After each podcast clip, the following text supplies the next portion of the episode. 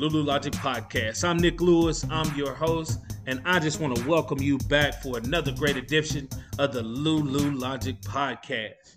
Man, it's so much fun. I'm telling you, when I get to sit across this screen and listen to these amazing people talk every week, we've covered mental health, we've covered athletes in the NFL, the CFL, so many different other ones. I've had UFC, ex UFC fighters on.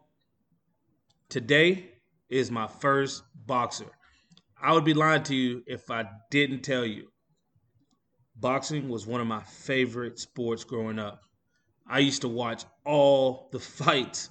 You know, there wasn't a big pay per view scene back then. So it was like Tuesday night fights, Friday night fights. I used to watch all the fights. I loved watching people box. It was something about being in the ring, being one on one, and the skill that it takes to go out there, take a punch, throw a punch. Hey, but here we are.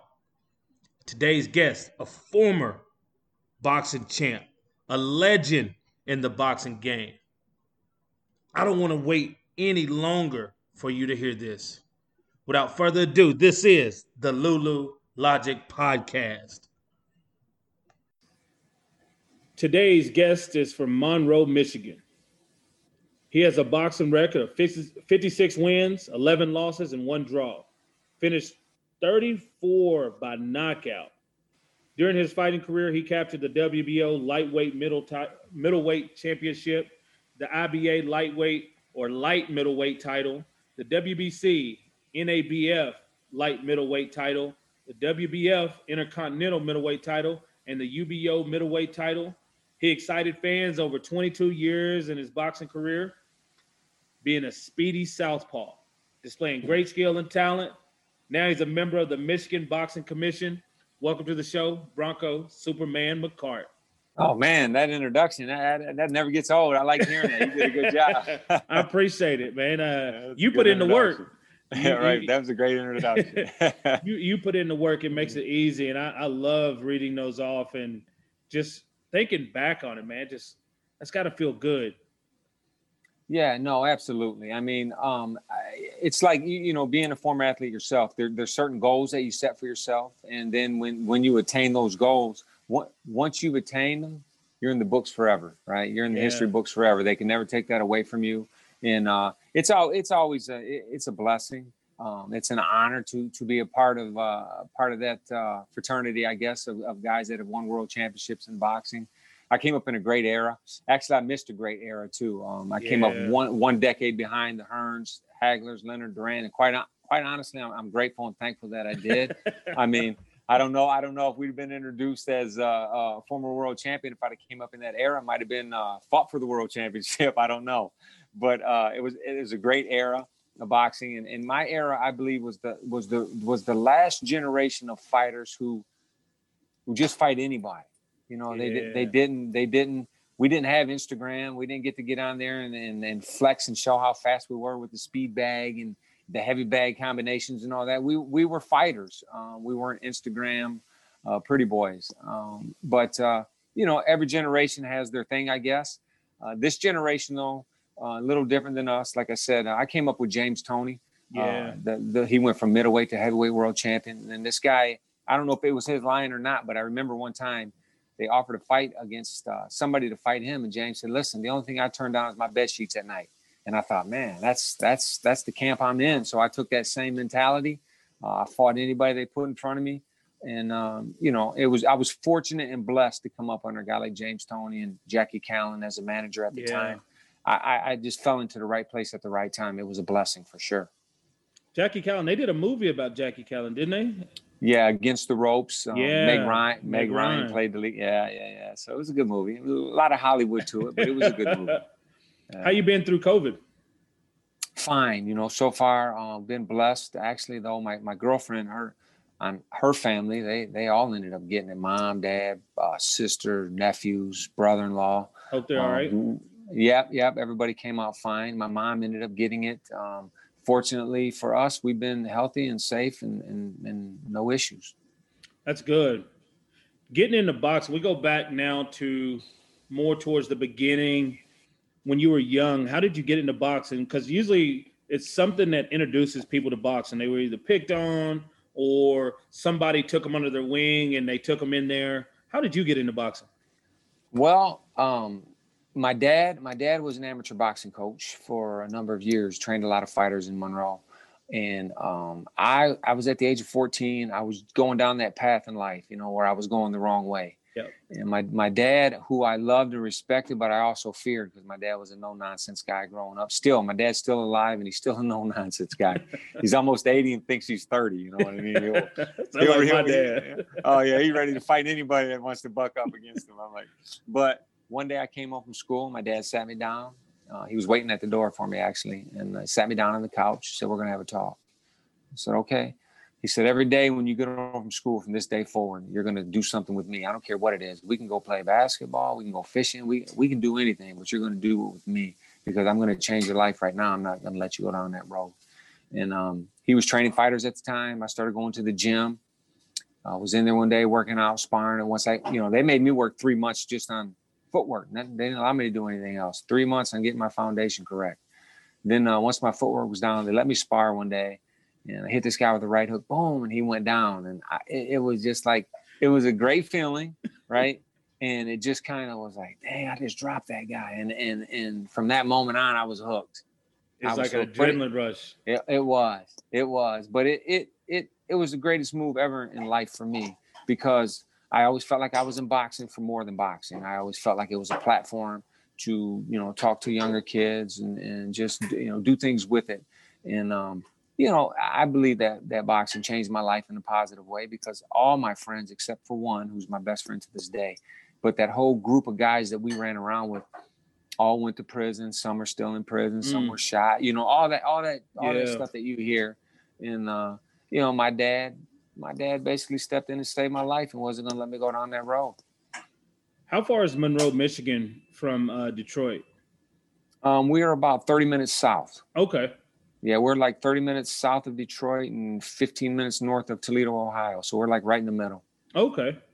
And, you know, when you're talking about the changing of the life, I, I feel like football does the same for so many people because one thing you have to be is discipline. And one thing that people don't really grasp anymore is fighting is a discipline. Yeah. Right. To learn those things. How important was the fighting aspect to what you do now and what you are now and how much did you learn from boxing oh man i i i tell people all the time to me and you know again you being a former athlete you, you know the discipline and, and everything that it takes to become successful right so i tell people all the time i, I think boxing and life are, are so parallel to each other you know because box or life's going to hit you hard you're going to get knocked down you have two choices: you stay down or you get up and you keep pressing forward. You know, I sound like that that line from uh, was it Rocky Six, I believe yeah. it was. But but yeah, I mean, boxing is is that way, and the sports are that way too. It's just you you go through your hard knocks. Um, you, you learn you learn. You don't necessarily learn to uh, accept defeat, but you learn how to deal with it. You never like it, and you you never just say, "Oh yeah, I lost," you know, ah, whatever. You, but you learn to cope with it, and you learn well what mistakes you made and how to get better. And it's just like life. You know, you yeah. make a ton of mistakes and, and and you figure out where you went wrong. And um, you know, if you're blessed enough, you get a second, third, fourth, fifth chance because we're all going to make so many mistakes. And I feel like boxing is is truly that way, um, where you you're going to get knocked down and you have 10 seconds yeah to think about it to think about it and you get you have two choices you stay down and get counted out or you get up and you keep fighting that's that's, it. What, that's it yeah that's so that's it. what boxing has taught me Who's your favorite fighters growing up? Like when you first got into sport, did you watch boxing? Said oh, your yeah. dad was a trainer before you started going in there. Who uh, were some of the guys you you really watched? Um, well, growing up, uh, of course, you know I was I was young, but I knew of Muhammad Ali, loved him. You yeah. know, was able to meet him when I was twenty something years old, take pictures with him. Awesome. But but actually, guys that I watched, it was that era of the Tommy Hearns, who who uh, is a personal friend of mine, just called me last night. Uh, it was funny too because he called me. I was sitting in a chair and he said, uh, Bronco? Yeah. He said, I want to fight you. I said, what do you mean fight me? I said, like a boxing match? Yeah. I said, well, what weight? He said, your weight. I said, 160? I said, well, you're about 210 right now, right? Yeah. Well, you drop 50 pounds, we can fight, you know? And we started laughing. But um, Sugar Ray Leonard, who again I was blessed to have my as a manager for a year during my career. Awesome. Um, yeah, uh, I loved I loved Marvin Hagler. I mean that that whole gen Roberto Duran, Wilfred yeah. Benitez. I mean that whole generation guys. But there was guys like Donnie Lalonde. I, Yeah. I, I, I I stay in touch with him on Facebook. I really like I really liked him as a fighter and as a person. Um, so, but those those were my main guys. The the the, the Marvin Hagler, Tommy Hearns, Leonard Duran. I lived it and I loved it, man. I cried when some of those guys would lose, and you know I would stay up late and watch them, and, and I just I I tell Tommy Hearns to this day. I just told him this a couple years, about a year and a half ago. I said, Tommy, because we, we've been friends probably for twenty some odd years. I never told him this. I said I had your pictures hanging up in my locker in high school. I said in my workout room, your picture was hanging up in. I said everywhere I went, I had a picture of Tommy Hearns. I said because I wanted to be just like you, man. I said I admired awesome. you so much, yeah, as a fighter. And I said, and now to call you a friend, every once in a while when we're at dinner or something, it just it's still surreal to me, you know, that I'm sitting across the guy that I used to cut out of the magazine. I got caught stealing um, posters at a library, and, and one time I was I was I was tearing because they used to have boxing magazines in the libraries, and I was taking Tommy Hearns' picture out and Leonard's and Duran, and they caught me. But you know what? They didn't. They they just knew back then that I loved it. No, but I was young. I was probably I wasn't even a teenager. I don't think. And they didn't really uh, do nothing to me. They just kind of told me not to do that anymore. But They used to have some You know. man. yes, Like Hagler, Yeah, Hearns, Sugar Ray. Oh. my gosh, it's you know I used to love Sweet Pea as well. oh yeah, yeah, yeah, Sweet Pea, Pernell Yeah. Whitaker. Yeah. He was one of my favorites growing up. I used to watch all you guys, man. I I loved boxing. It was one of those things where me and my cousin actually we would bet a dollar on each uh, the Tuesday night fights or the Friday yeah. night fights, and Mm-hmm. so you had boxing like four days a week Mm-hmm. back then, and people don't realize that because there wasn't really a big pay per view market. But you, Nope. unless you were Tyson, yeah, right? You you wasn't really a pay per view guy. You you fought on Tuesday night fights or Friday night fights or Thursday night fights, and it would always come on like Fox Sports and things like that. So, Yeah. dude, I was like, I used to watch it and just be, dude, these guys fight, they Yeah. fight. And when you talk That's about, where. oh, go ahead. Go ahead. I'm sorry. No, no, no. You go ahead. Go ahead. No, I was gonna say that's where you're talking about. Like today's era is more about trying to stay undefeated Mhm. where back then you got more respect for fighting the best. Even if you lost, you got more respect. Now Mm-hmm. you got if you were at Showtime or you with HBO or you with this or you with this, is this your promoter? Like Mhm. there's so many hurdles to get the best guys in the ring against each other now. It's just it's impossible. Exactly. And and and and that brings you to like Floyd Mayweather, who you can't take away what he's done for the sport and in the sport and the money he's made and, and his greatness. He is he is a great fighter, but when he always would wear the TBE, the best ever, I would always tell people, no, more like the best of this era, TBE, Yeah. the best of this era, not ever. I said, because if you took Floyd Mayweather and you threw him in the mix, Tommy Hearns, Sugar Ray Leonard, Roberto Duran, Wilfred Benitez, He got a fight. Flo- Floyd Mayweather. I said, do you think he's not going to be? He would not have beat all four. He would have not come out undefeated against those four guys. He wouldn't have No, never went to 147. No, he would have stayed down. He would have stayed down No. at 135, 140. He wouldn't have and down and dominated. He would have dominated down there, maybe in any era, but he would have not. He would have not played with them guys at 147. I asked Tommy one night at dinner. I said, Tommy, if you and Floyd fought in your prime, in his prime, what would you say? I had my I had my prediction. I said, what would you say? He said three rounds.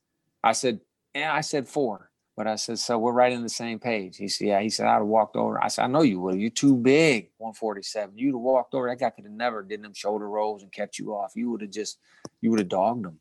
And uh, Yeah. but that's the different generation. I say that about, you know, and, and I could be way off on this, but I say that about a lot of uh, sports in general football. I mean, like, so the the Ronnie Lott, the Lawrence Taylors, the the way they used to rip them quarterbacks, like as great in my opinion as Tom Brady is. If he would have been getting ripped by a Lawrence Taylor or you know guys like that coming through the line, Dick Butkus, you know those kind of guys and just Yeah. smashing the quarterbacks. A lot of these quarterbacks, Lane, yeah, they wouldn't have made it nowadays. Big Joe, Mean Joe Greene. Like Oh, you know- yeah. one of the biggest things with football people don't get is how football has changed. It's went from a really ball control to a spread Mhm. open game. Like it would be hard for Roger Staubach to play in today's game. mm-hmm. when you're throwing the ball 15 to 20 times in a game, but you're mostly running the ball back in their area to now they're throwing it 40 to 60 times a game. Yeah. You know, you got to make better decisions. And I think it's proven that quarterbacks usually play best if they can throw it under 35 times a game. Right. Mm-hmm. So majority quarterbacks do better, but all those dynamics. And then you add in base defenses back then to now there's so many more defenses, so many more variations on everything you're doing. The game's much more complex mm-hmm. than it's ever been.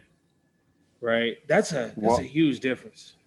Well, they they they have so many TVs and computers and science behind it now, and they they, they everything everything right down to one one millionth of a second. I mean, they just have everything down scientifically. So it's just and the athletes are are uh, different genetically. They're big. They're they're. I mean, they're strong. They're fast. They're uh, they take all these different vitamins and different things. You know, there's just yeah. a lot of different things out there. So has, it's, it's has analytics hit boxing as far as how to win a fight? Like if you say, okay, these judges, do they look and say, okay, these are the judges, or how do I win a round? And because sometimes you see some fights that are really close where they're not throwing a lot of punches, but they're still able to win rounds. Is that analytically, or what is the thought process in that?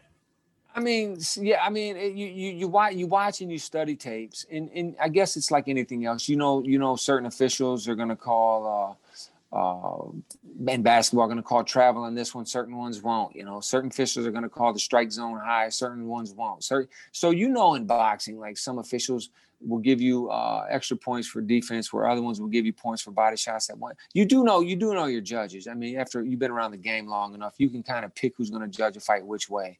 But you, you, you know, you study your, your fight films, you look at things, um, and you try to pick fighters apart.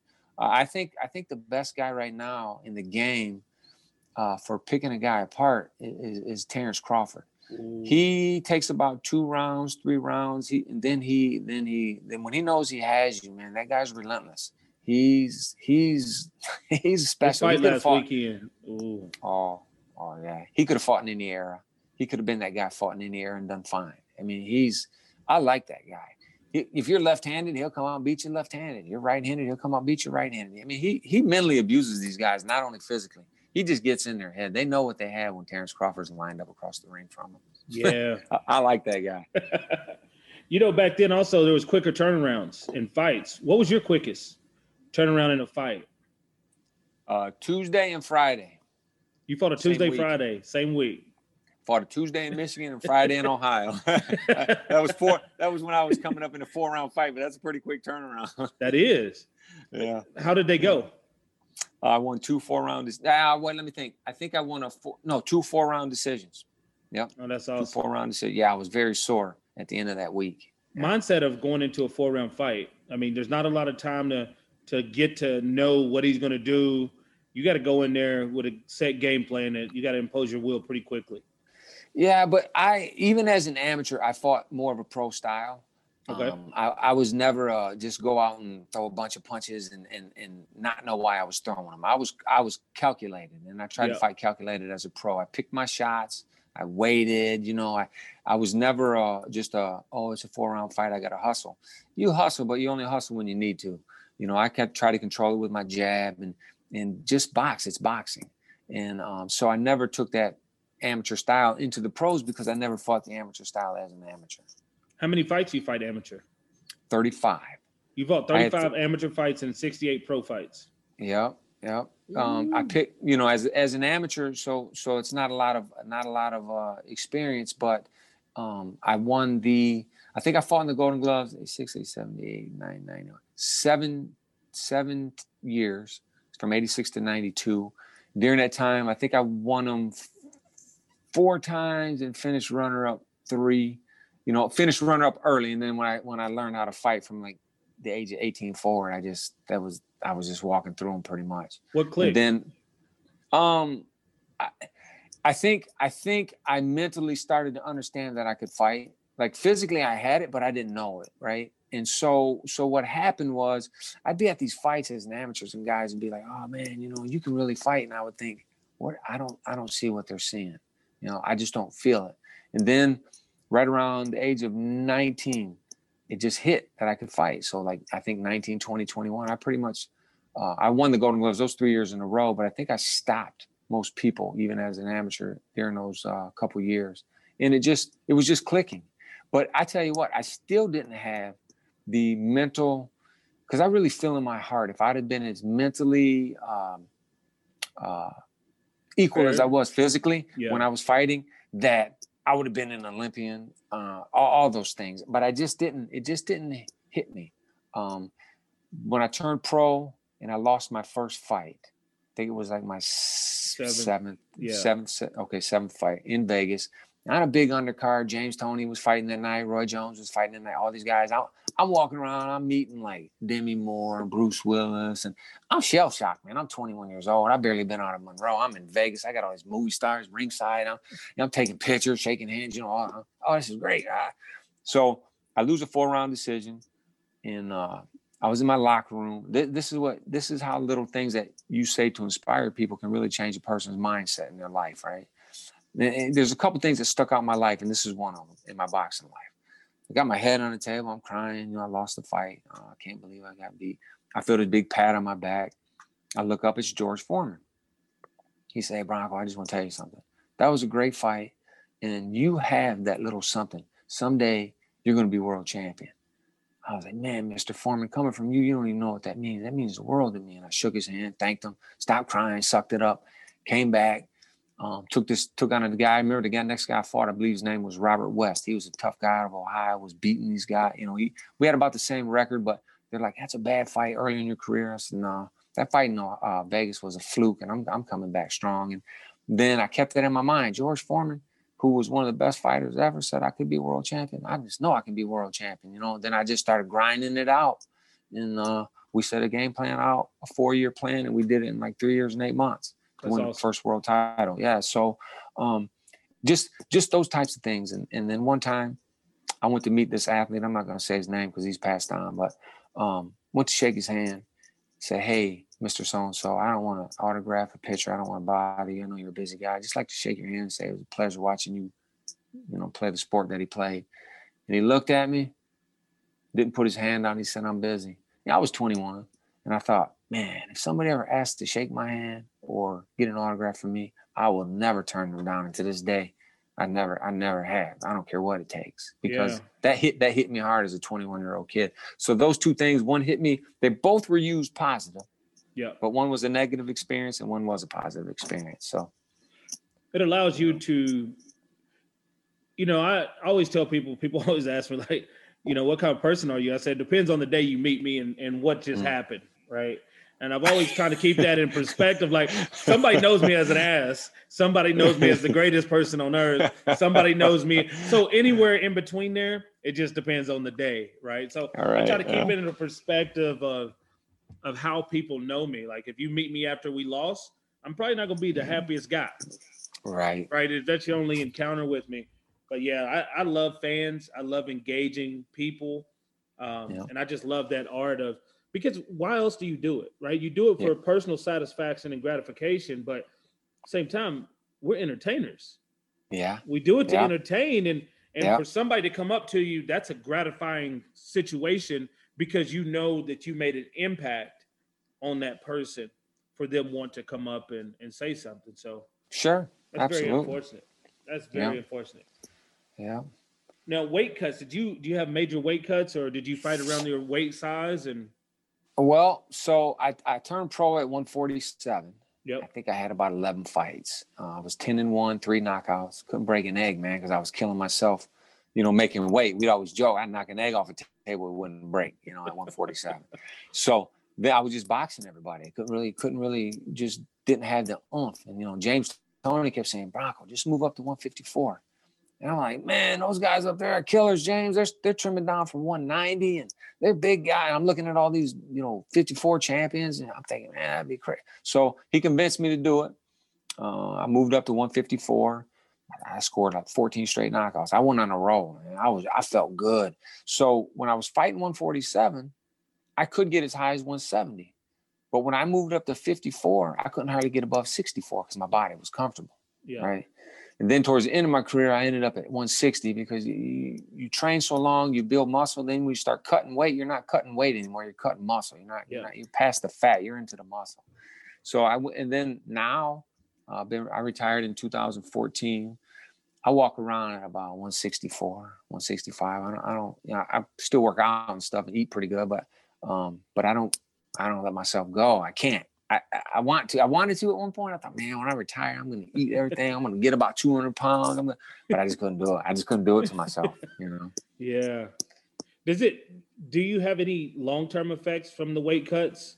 I guess you didn't really cut a lot, but so it didn't really matter. But do you know boxers, or did it affect you from the weight cuts to get ready for fights?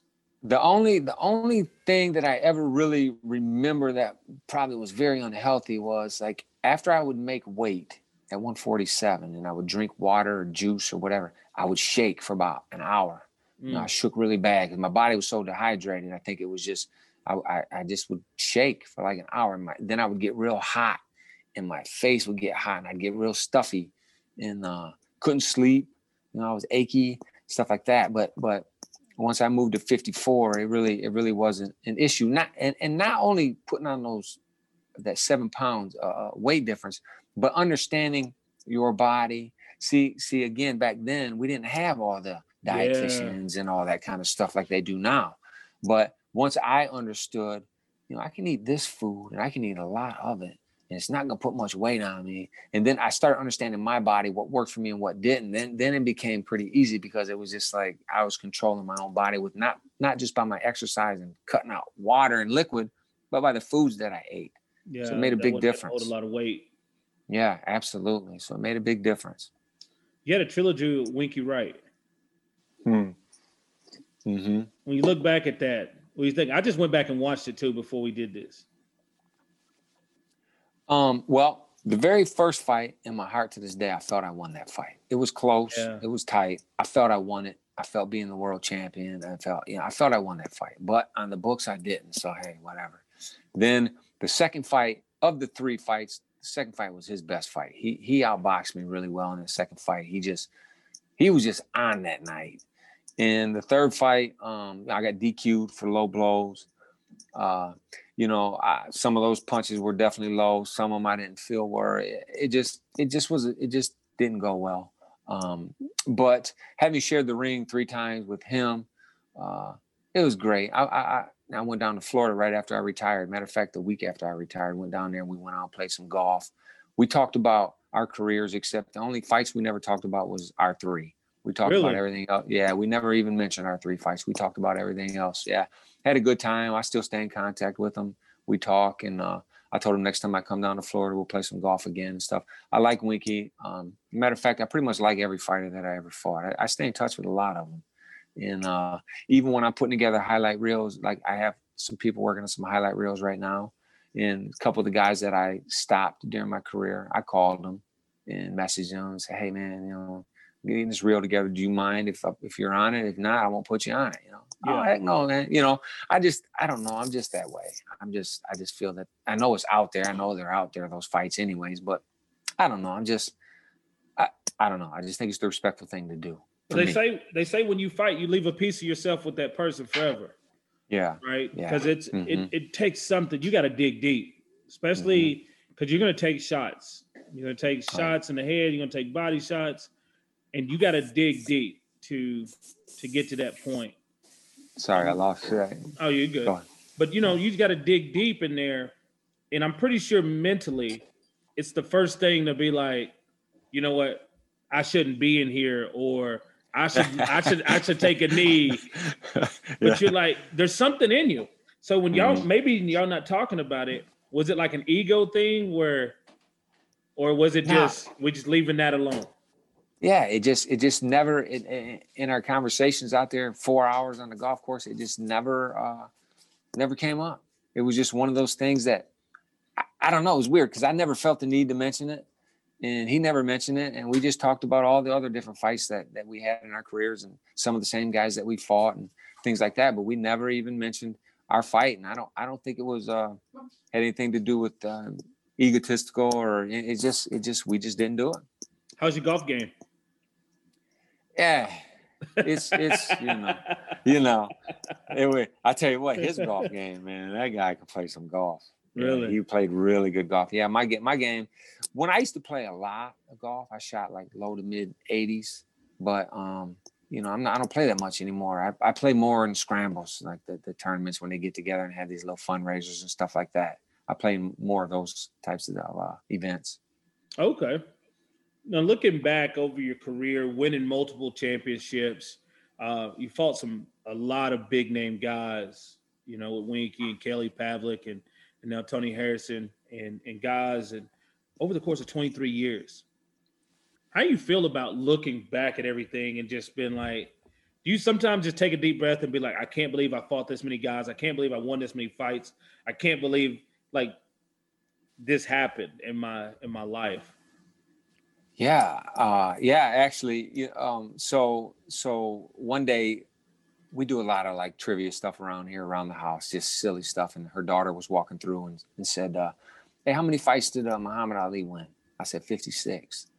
She's like, "Ah, it says on here 54." I said, "Well, that's wrong. It's 56. I'm telling you right now, right?" So it, it like turned into almost an argument in the house. So so she walked out, my girlfriend said, "What do you?" Do? I said, "I'm telling you, he won 56 fights." I won 56 fights. I said, I know how many fights he won. Said, That's my boxing idol, you know.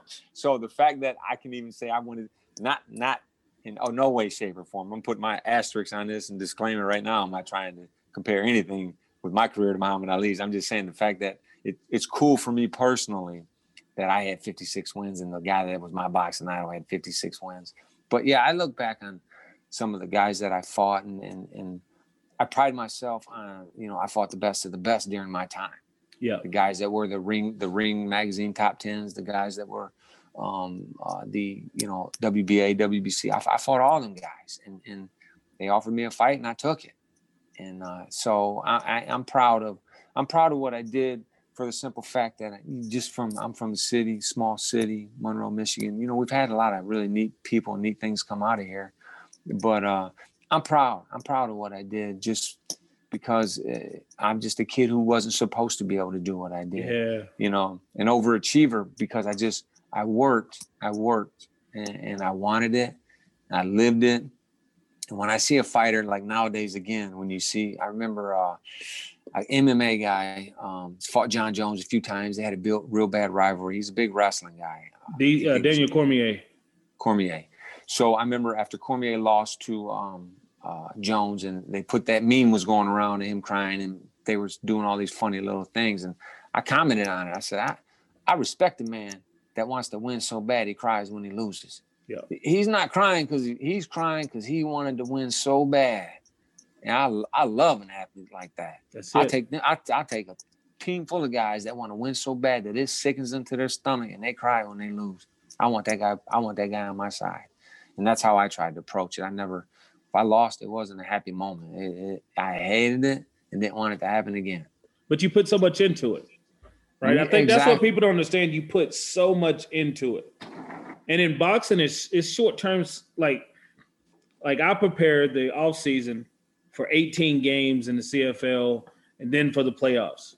But in boxing, you prepare for a month, two months, or however long it is yeah. for one guy, one fight, yeah. 36 yeah. minutes right? So you're putting everything into this 36 minute window and you want to go out there and display the best of yourself.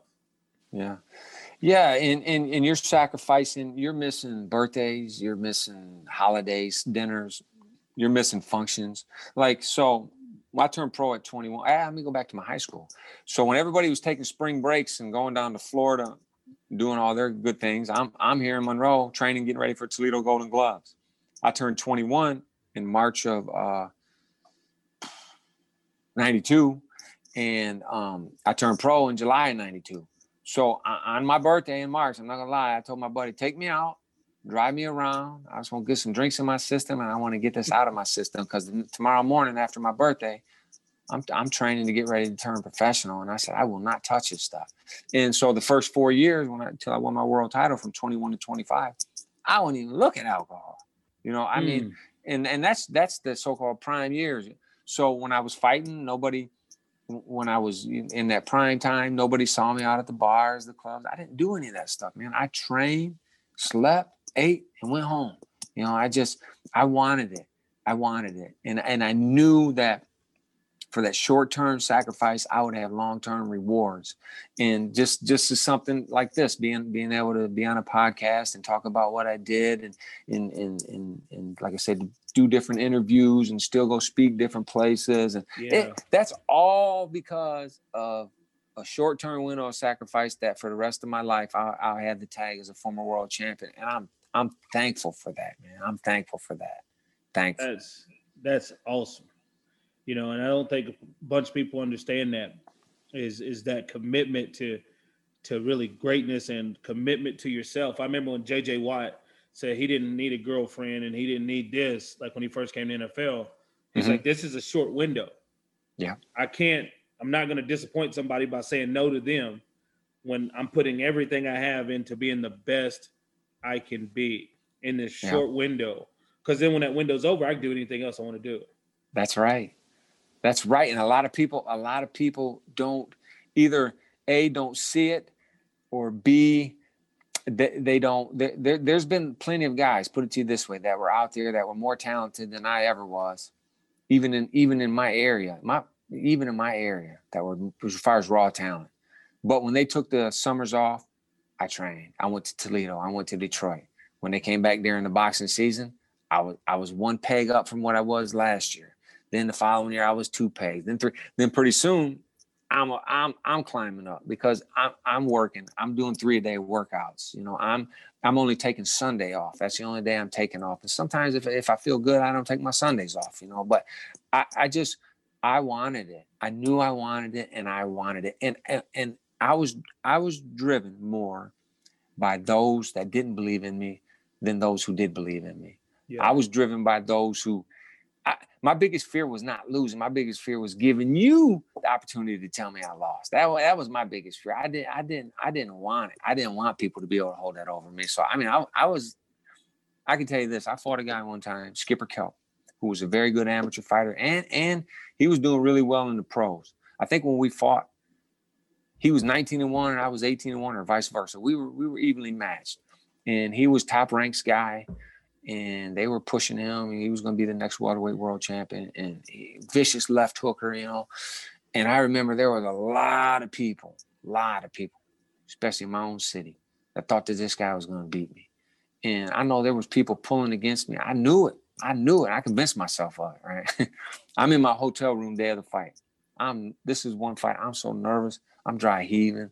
I mean, I'm thinking, man, because I remember my dad telling me one time. I'm telling you, my dad said, "When you turn pro, you're going to have to beat a guy named Skipper Kelp if you want to get where you got to go. Now here I am watching this guy on ESPN just murder people, and I'm thinking, I ain't beat him. I don't even want to fight that guy, right? So the mental hurdles, right, right, right. So so the fight the fight happens, and uh, the day of the fight, I, my grandpa he was still alive at the time. I call him. Hey, grandpa, just want to tell you I love you, man. You know, blah blah blah. Called my uncles; they were alive at the time. I'm calling. I'm going through my family. I'm calling people my grandpa, when I get to him, he said, Bronco, what, what, why are you calling me day of the fight, saying all this stuff? You never talk like that day of the fight. I said, because grandpa, and this is how crazy my mind was back then. I said, I want to win this fight so bad that I prayed to God that I'd rather die than lose to this man. So mm. if if it goes bad in there, I'm just making my peace with everybody be- before the fight because I'm telling you, I made it with God already right here. I'm ready hotel. to bite down and go to right? war. He's like, "Don't talk like that." I said, "It's too late." I said, "I'm ready, Grant." I said, "That's where I'm at, and that's my mindset." So, but fortunately, here I am. So I obviously came out in the winner. But, but yeah, that's that's how bad I wanted to win when I was coming up. Yeah. Did you have fun fighting? Like you talk about that story and I remember for the longest time in my career, I didn't have fun for probably the first 10 years mm. because I was always looking at the scoreboard. I was always thinking how we need to win, how can we win, how we will win. And it was always the process of I didn't enjoy playing the game. I'd make a big play, I'd be happy for a second, but then it's back to I'm so mental in the approach of how I played. I Mm-hmm. Like, and for you, you you're, you're in the moments you're you're fighting, or you think, okay, this guy can beat me, or this guy can't.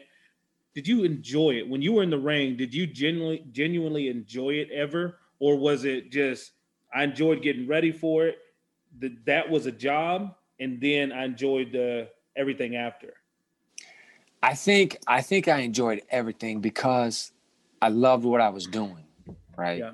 I know there was a lot of sacrifice. I know that there were, uh, you know, there was a lot of pain, both physically and emotionally. Sometimes the business side that was garbage, but I I loved what I was doing, and yeah, there were times in there when I when especially if things were really going your way, yeah. I really was I was really having a good time. I'd be talking in the clinches, you know, saying different things and you know that kind of stuff. So I I remember later in my career, I fought this this guy. We were watching tapes of him, and, and he he had fought this young prospect. I was like 17 and 0 or 17 1 man. Hit him with a crisp one too. Boom, boom. It was over. I said, man, that was pretty sneaky. I watched that like four or five times. I said, man, he that was a sneaky little back jab right hand. That fight was over. So I'm I'm I fight this guy, and he hits me with that same combination. Boom, boom.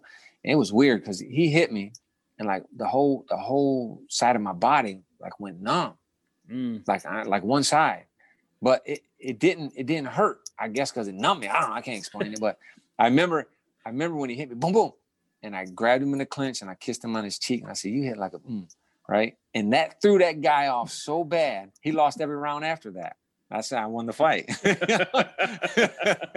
so, so yeah, that was that was a, so on the news. Like the mind games in here. you you do you do, and sometimes I would do it unintentionally. I would just speak what I was saying, and I could see that it affected the guy. So then I rode with it.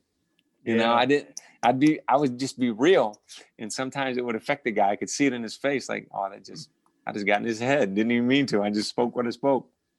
Yeah, that's that's crazy. I was talking. I was telling a story last night on a different podcast or this uh, this show last night about the hardest hit I took in football and how I took the hit and I seen flickering in the lights up top on one side, yeah. and oh, yeah. the lights were just moving like this. And by the time I got to the sidelines, I a couple more plays in. Then after the drive, I go to the sideline lights are still flickering. The train, I talked to the train. I'm like, I don't know what's going on, but the lights over here just flickering up and down. He's like, Are you all right? I said, I feel good, but the lights right. are right. maybe about eight minutes later in the game. I run the same route, another catch, boom, take another hit. It's an out and up, but the quarterback floats the ball. The safety destroyed me, big hitter, uh, Kerry Saber, and the flicker went away. And I was like, he gave me a concussion. oh yeah, that happens. That happens. So it was, you know, it's one of those things where you like like you've been in the ring, you got to bite down. You know this guy's got a great left hook. Right. Right. And you do everything you can to stay away from that left hook, but you know at some point he's gonna land. Yep. Yep. It's gonna happen. I think the I think uh, so I was asked the other day, who was the toughest guy I ever fought. Just raw, just raw tough. Doesn't mean doesn't mean the best. Doesn't mean, but just tough. He was out, out of Canada. His name was Alain Bonamy. Man, I'm telling you what. As far as raw toughness, I, I kid you not. The next morning, well, I trained in California for that fight. I went out to a training camp with James Toney. We fought in Connecticut, but we trained in California. At, uh, Mickey Rourke had a gym, and Freddie Roach ran it back then. And so we we we trained like six, seven weeks out there. I was in fantastic shape my dad called me one day. He said, "How you doing out there?" I said, "Good." He said, "When you fly in, we're gonna meet in Detroit, and I'm going with you to Connecticut." My dad never missed one of my fights ever as a professional. Okay. He trained. He was one of my. He was one of my first trainers. Stayed with me my whole career. Worked my corner every fight. Um. So he said, "What kind of shape are you in?" I said, "Dad, man, I'm in great shape. You know, I get in good shape every fight, but I said I'm in great shape for this fight." I said, "I could beat this guy at 50 percent." He's like, "Well, but you're not 50 percent, right?" I said, "No, I'm in great shape." So after the fight was over with next morning, man, I'm cut up. He was cut up.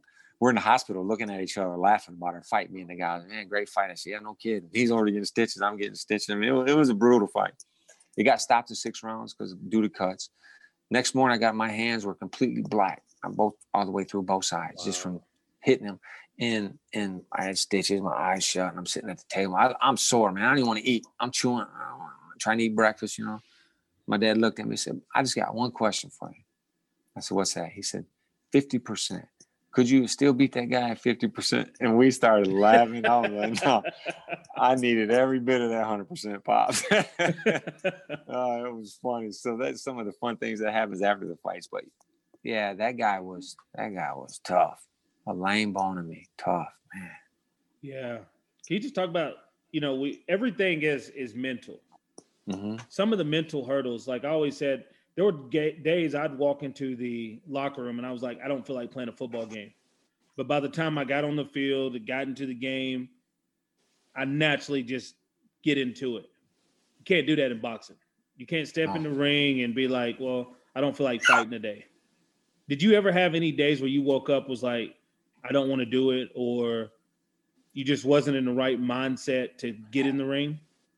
Not in an actual fight. I, I can't. I can't. Nothing comes to mind. I mean, there was plenty of gym days like that, but not in an actual fight. Now there there were fights where um, I I felt like I was too relaxed, like mentally, um, thinking, you know, I'm just going to go out here and do my thing. Those those ended up being my tougher fights because you, you've got you have to be nervous, yeah. jittery, eyes going darting left and right. You know, I mean, you you have to be the same thing with you on the field. You have to be that that energetic animal inside. And when I got those fights where I was really calm, those were the ones I was worried about because I knew that that's that's when uh, you might get caught with something you normally wouldn't. Or like um, I fought a guy in St. Louis. He had about a 500 record. It was just kind of an in between fight. But my dad told me, he said, I don't like this fight. I don't want this fight. This guy's dangerous, Bronco. I, have I've watched him fight. You know, I said, Dad, it'd be fine. Don't worry about it. Bell rings. Never in my career do I come just straight out. I either try to come out a little bit to the right, to the left, hands up, you know, ready and cautious in the first round. I came out with my jab down low, tried to do a little shoulder move. I walk straight across, boom, hits me, down I go. First punch, right hand, down I go. Wow. I'm like, man, I look I look over my corner. I, I, my dad Miles, are you all right? I'm like, I'm fine, just embarrassed. You know, I got up and then, you know, I win the fight. My dad was like, What? What? What were you doing? I said, Man, I was just so relaxed, Dad. It was a bad move on my part. You know, I lost I lost my focus for just a split second. My focus on professor. Yeah. Yep. And then boom, I got caught and down I went. So losing fights. You lost 11 of 68 fights. Mm-hmm. Not a lot compared to the caliber of fighters you were fighting. Mm-hmm. Was it harder or easier to come back after a loss? Uh, you know, I, so later later on in my career, after about the age of 30, probably seven, you know, I fought from 30, I fought till I was 43. You know, I, I, I should have probably I should have probably really retired around 35, 36, you know, right around that age. Um, but I, I was still every so often take on a good prospect, beat them, get get a shot at a, you know, get a shot, get a shot. And I was trying to capture that lightning in a bottle in my 40s, you know, like, yeah. man, let me just, just let me, one of, one of these fights, I'm going to just clip one of these boys. I'm going to walk out with that belt and I'm done. I'm going to ride off in the sunset. But, you know, in all honesty, later on in my career, when, uh, say on a Monday, I'll say, ah, you know what, today I'm going to, Uh, I'm not really gonna go to the gym, but I'll double up on Tuesday. Right then and there, I should have quit. Yeah, I should have retired. I knew it. I knew it. You know, and going into my actual my last fight, I was sparring this young amateur. He was about 19, 20, but he was really good fighting on national level. We're working and I'm moving and I'm I'm I'm baiting him on these moves and he's buying them. And I'm getting ready to walk him into a left hand. He doesn't even know it. And I, I go to the ropes and I make my move and he shoots a right hand. I shoot my left and his right his right hand just beat my left, but he didn't realize it. It was like, bam, bam, you know, his landed, my landed. He didn't realize it. Nobody in the gym realized it. I realized it. I went home that night. I laid in my chair for two hours staring at the ceiling. My lazy boy. And I kept replaying that over. I was trying to, I was trying to come up with a reason why, why his punch beat mine. I was doing my foot slid. I, I was, I was, I was replaying. Something was wrong. Right? Yeah. Right. And then and then I said to myself, timing. Once you're losing your timing, that split second Bronco, if that had been a world class fighter, it'd been ball game. Yeah. So I knew I knew that day that it was definitely over. You know, I knew I should have just retired in that chair. I should have made my phone calls, but I didn't. I went forward, you know, and fought. But uh, you know, you know when when that, when when you're the guy that won't miss a, a session no matter what's going on I mean, I remember I remember burying my grandma fighting seven days later, mm. you know, and things like that where you just have to you just know that you have to continue on.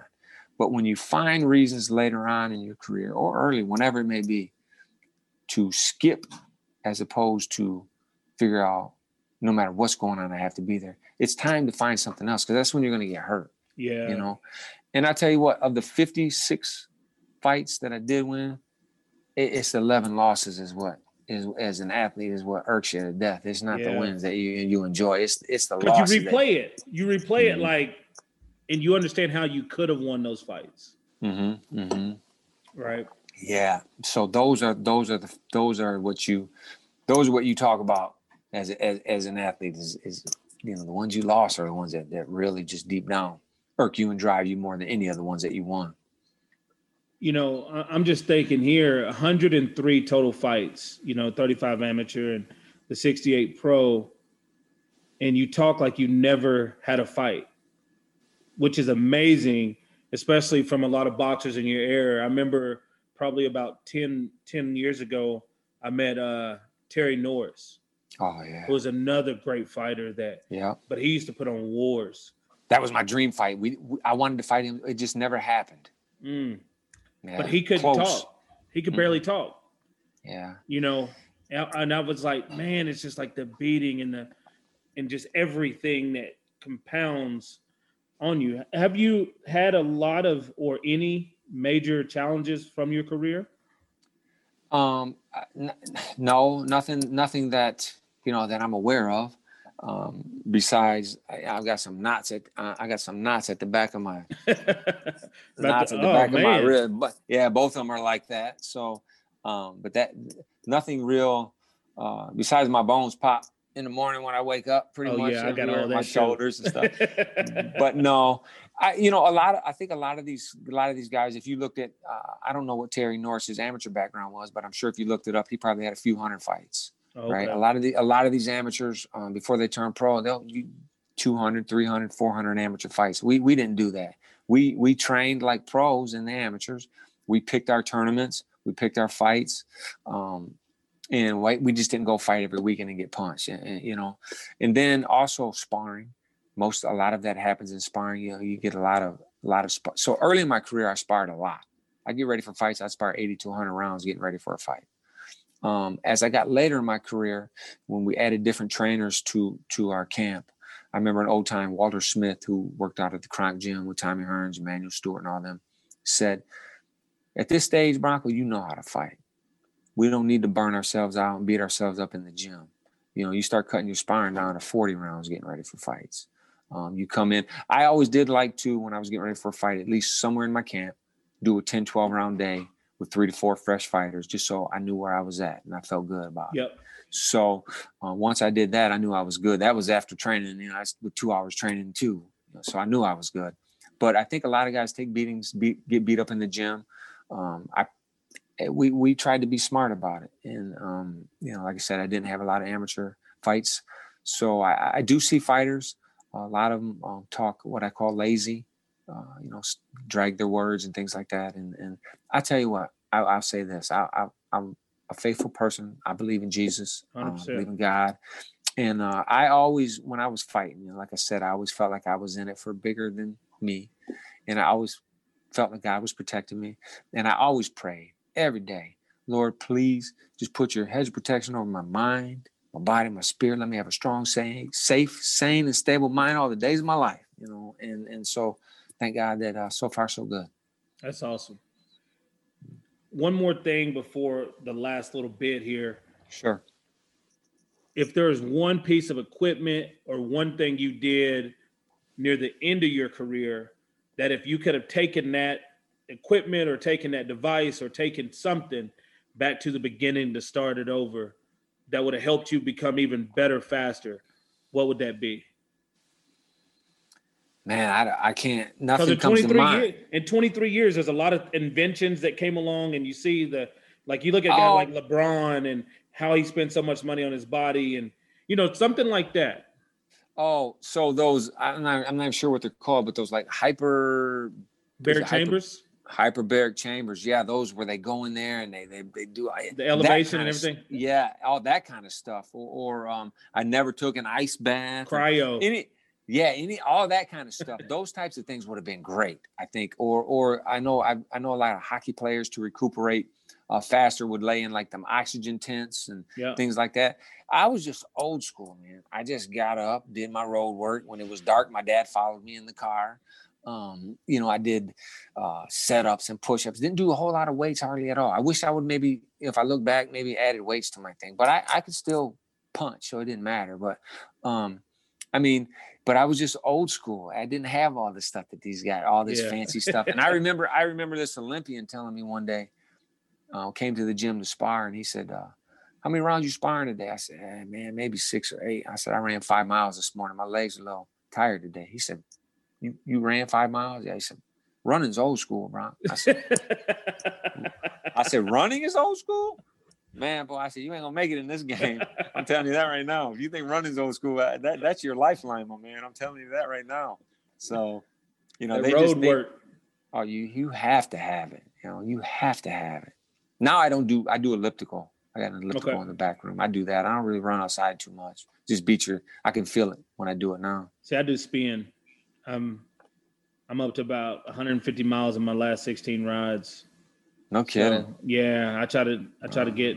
I'm gonna try to finish off uh, about 225 to 250 miles this month. So kidding. yeah, it That's keeps me lot. active, man. It's and plus, you know, with my knees taking shots and different stuff, it's it's one of those things where it's a lot easier for me because my back Sure. pain and other things that go wrong. But spin, I can get on the bike, I can spin out, ride 10 miles, 15 miles, whatever it is, and it's just a good challenge. Yeah. Yeah. I, I that's why I like the elliptical. Same same same difference in a sense. Yep. The the bike, uh I I, I never really got into the bike. I it just bothers me. It just I don't know what it is. Yeah. I don't know. So to finish it up, I want to talk about some of the current fighters and and just what you think about these guys and girls. Uh, and we'll start with Claressa Shields. Mm-hmm. She is a um, very good fighter.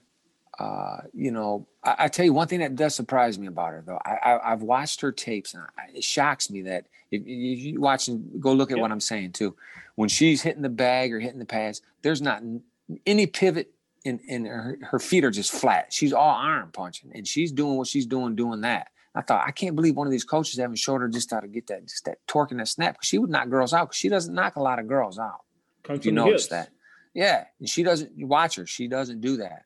Um, she she's a good fighter, no doubt about it. But um, you know when when these when they get into this, you know, eh, eh, greatest woman of all time and all that, yeah, that's fine. I can roll with that. But when you start trying to compare yourself like pound for pound compared to the Terence Crawfords and the Triple G's and the, there's no comparison. It's apples Yeah. and oranges.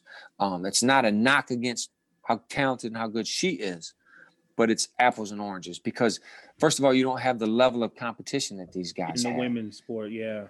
Right. In order to be great, you have to beat greats. Right. That's that's how greats become great. The Alis, the Foremans, the Fraziers, the Nortons, the Hearns, Leonards, Haglers, they beat each other. You know, that's how you become great. So, but but kudos to her for what she's doing. And, and before the COVID, the the attention that she brought to women's boxing. Um, we haven't seen attention like that since the Laila Ali and Mia St. John's and Christy Martin days. You know, you just haven't seen it. So she did bring a lot of attention to the sport. Lucia Rijker when she was doing her thing back when. Um, so, but uh, you know, I think Claressa. Um, I just wish there was just that. I wish she had her Sugar Ray Leonard or her Tommy Hearns out there. You know? Yep. It would definitely be good. I know she was trying to bait uh, Ali into coming back, but Yeah. I don't think she's Yeah. gonna do it. What about the Charlo No. brothers? good fighters. Um I, I but but i but not but not elite, like they yeah. yeah like they try to uh uh say. I mean i thought the i thought the middleweight charlo um, was going to be the guy to really maybe do something. Yeah Jermall. The, I, I was mess, messing two up but i thought he might uh beat all the middleweights but now i don't i don't i don't see it. Uh but yeah i could be surprised but i just don't see it. Um they have they have they're there they're a a plus but they're not elite fighters i just i don't see it Yeah. Entertaining. very very enter- very entertaining talk a lot of trash uh Jamal Yeah. does. Oh, man, just- sometimes that gets to me I, I some some guys talk trash in a way where it's enjoyable like i really laugh i get a kick i, I look forward to it and other guys just it just irks me i don't know i can't explain it yeah. Canelo. Is there any fighter out there that would give him a tough fight? Well, I, I, I like I said, I thought the middleweight Charlo at Yeah. one point. Actually, I was I was picking him over Canelo at one point. Really? Yeah, That's I was. Yeah, I was. But then, but then uh, after the last few fights, I'm like, "Ah, I don't know. But I'm gonna I'm gonna tell you a kid who I really enjoy watching fight is uh, Caleb Plant. Okay. Sweet hands. Yeah. I like him. Uh, I, I I had heard at one point that uh, him and Canelo were going to fight in December, but then Caleb Smith ended up jumping in on that fight, I guess. But uh, I think I think Caleb Plant, just because of his boxing ability, Canelo is is is a great puncher, no Yeah. doubt. Strong, takes a shot, man. I think you could. I literally think you could hit that guy with a ball bat, and you still might be in a fight. I mean, he's he can take a punch, but uh, something about Caleb Plant. He's got that mental fortitude, and he just he's a guy that I like. I've been following him since since way back, and uh, I think he's going to do all right. And I, I he, man, a couple more fights. He gives him a fight though. He does give him a fight because he beat the boogeyman. He beat the boogeyman of the of the super middleweight division when he beat that uh, Uzgatike or whatever his name Yeah. is. I can't, I mess his name up every time, but um, so but but right now Canelo is is, is he's the top dog. He's the top dog. Would you say You gotta- he's number one pound for pound? Or Terence Crawford or Gervonta Davis? Um, I, I'm not ready to give it to Davis yet. No, Okay. he, he's he's not pound for pound yet because he's he's he's got to have that test fight. You know. Yep. Um, um, Canelo had his Triple G fights, and I feel like the first fight I gave that to Triple G. I gave that first fight to Triple G. I, had thought he won it. Canelo. Okay, and then uh, but see, it, it was it was close. It was close. I, I could live with the decision either way.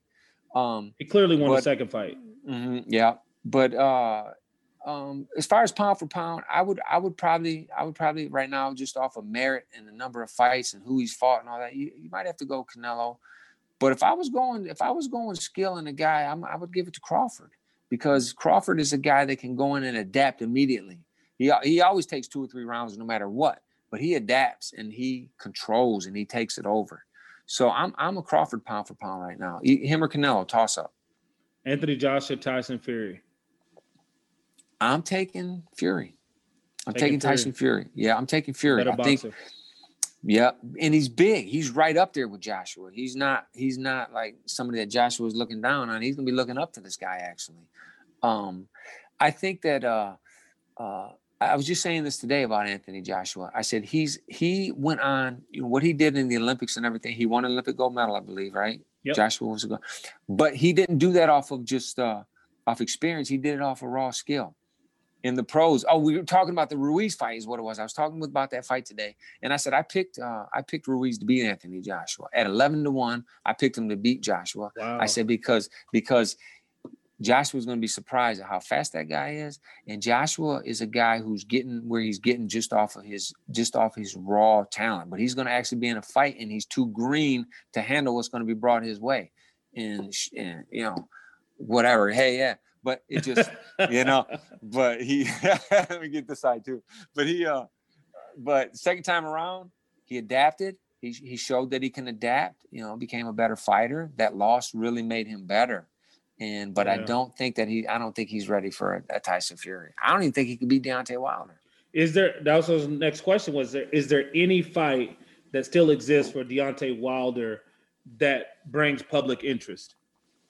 Almost any fight that he's in, just because he's Deontay Wilder. Yeah. He's going to bring a lot of attention to himself, and and but you know I think what's really hurt his his uh what's hurt himself is all the all the excuses that he's made. I mean now now Mark Breland spiked spiked his water was the was the latest and greatest. That's it, it- it's like Crazy. come on man, come on, Mark Breland. You know, I mean, if you want to say the forty pound suit that you wore in there and all that, that's fine. But you know what happened in the first fight when Fury got dropped and got up off the floor like the the Undertaker Changed when everything. he just sat up right Changed but- but- everything.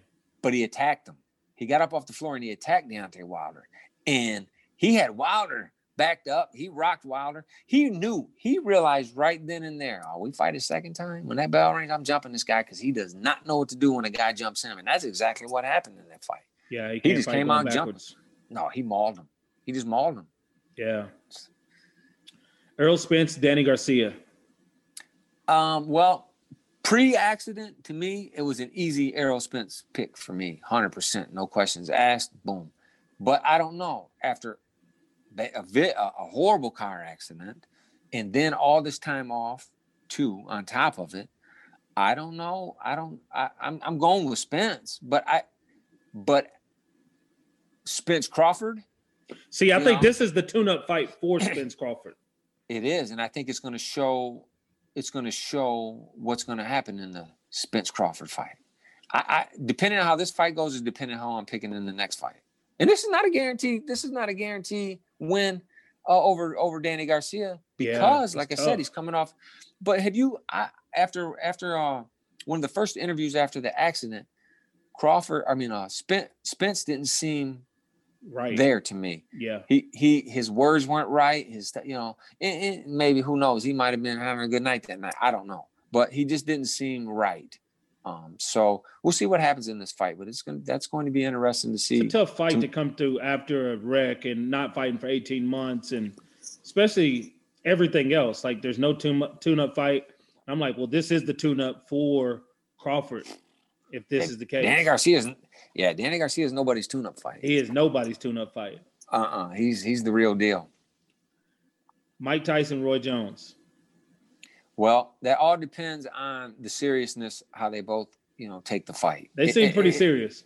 If it's serious, if Mike Tyson comes out serious, he's he'll he's gonna he's gonna crush Roy Jones. And I, I love Roy Jones. I love Mike Tyson. I'm I'm big fans of both of those guys. But if Mike Tyson comes out serious, Roy, it, you can't. Roy Jones, he couldn't keep Mike Tyson off him. First of all, Roy Jones is not that fleet-footed guy mm-hmm. anymore. He hasn't been that guy for years. He's flat-footed now you you can't be flat-footed against Mike Tyson, especially if you're not a legitimate, true heavyweight. And Roy Jones started at boxing at 156, so it's not. If Tyson takes it serious and really throws bombs, he's gonna hurt Roy Jones. Actually, my opinion. You're a legend. Mike Tyson's calling this the Legends League. Would you ever fight anyone in a exhibition fight well, them guys are making what about eight to ten million dollars for that fight. You and Tony you know like that. we would do it. I tell you right now, if I call Tommy Hearns and say, "Let's meet at 175," make us about five million apiece, uh, we'd both be on that all day. I think we could pull it off. Uh, we can pull it off. You call me. It's gonna.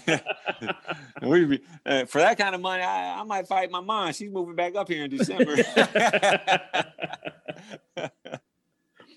and one last thing, how do you feel about Nate Robinson and Jake Paul? You know, Jake Paul, the reality star, being the co-main event for that event. Nate Robinson. Yeah, the basketball player.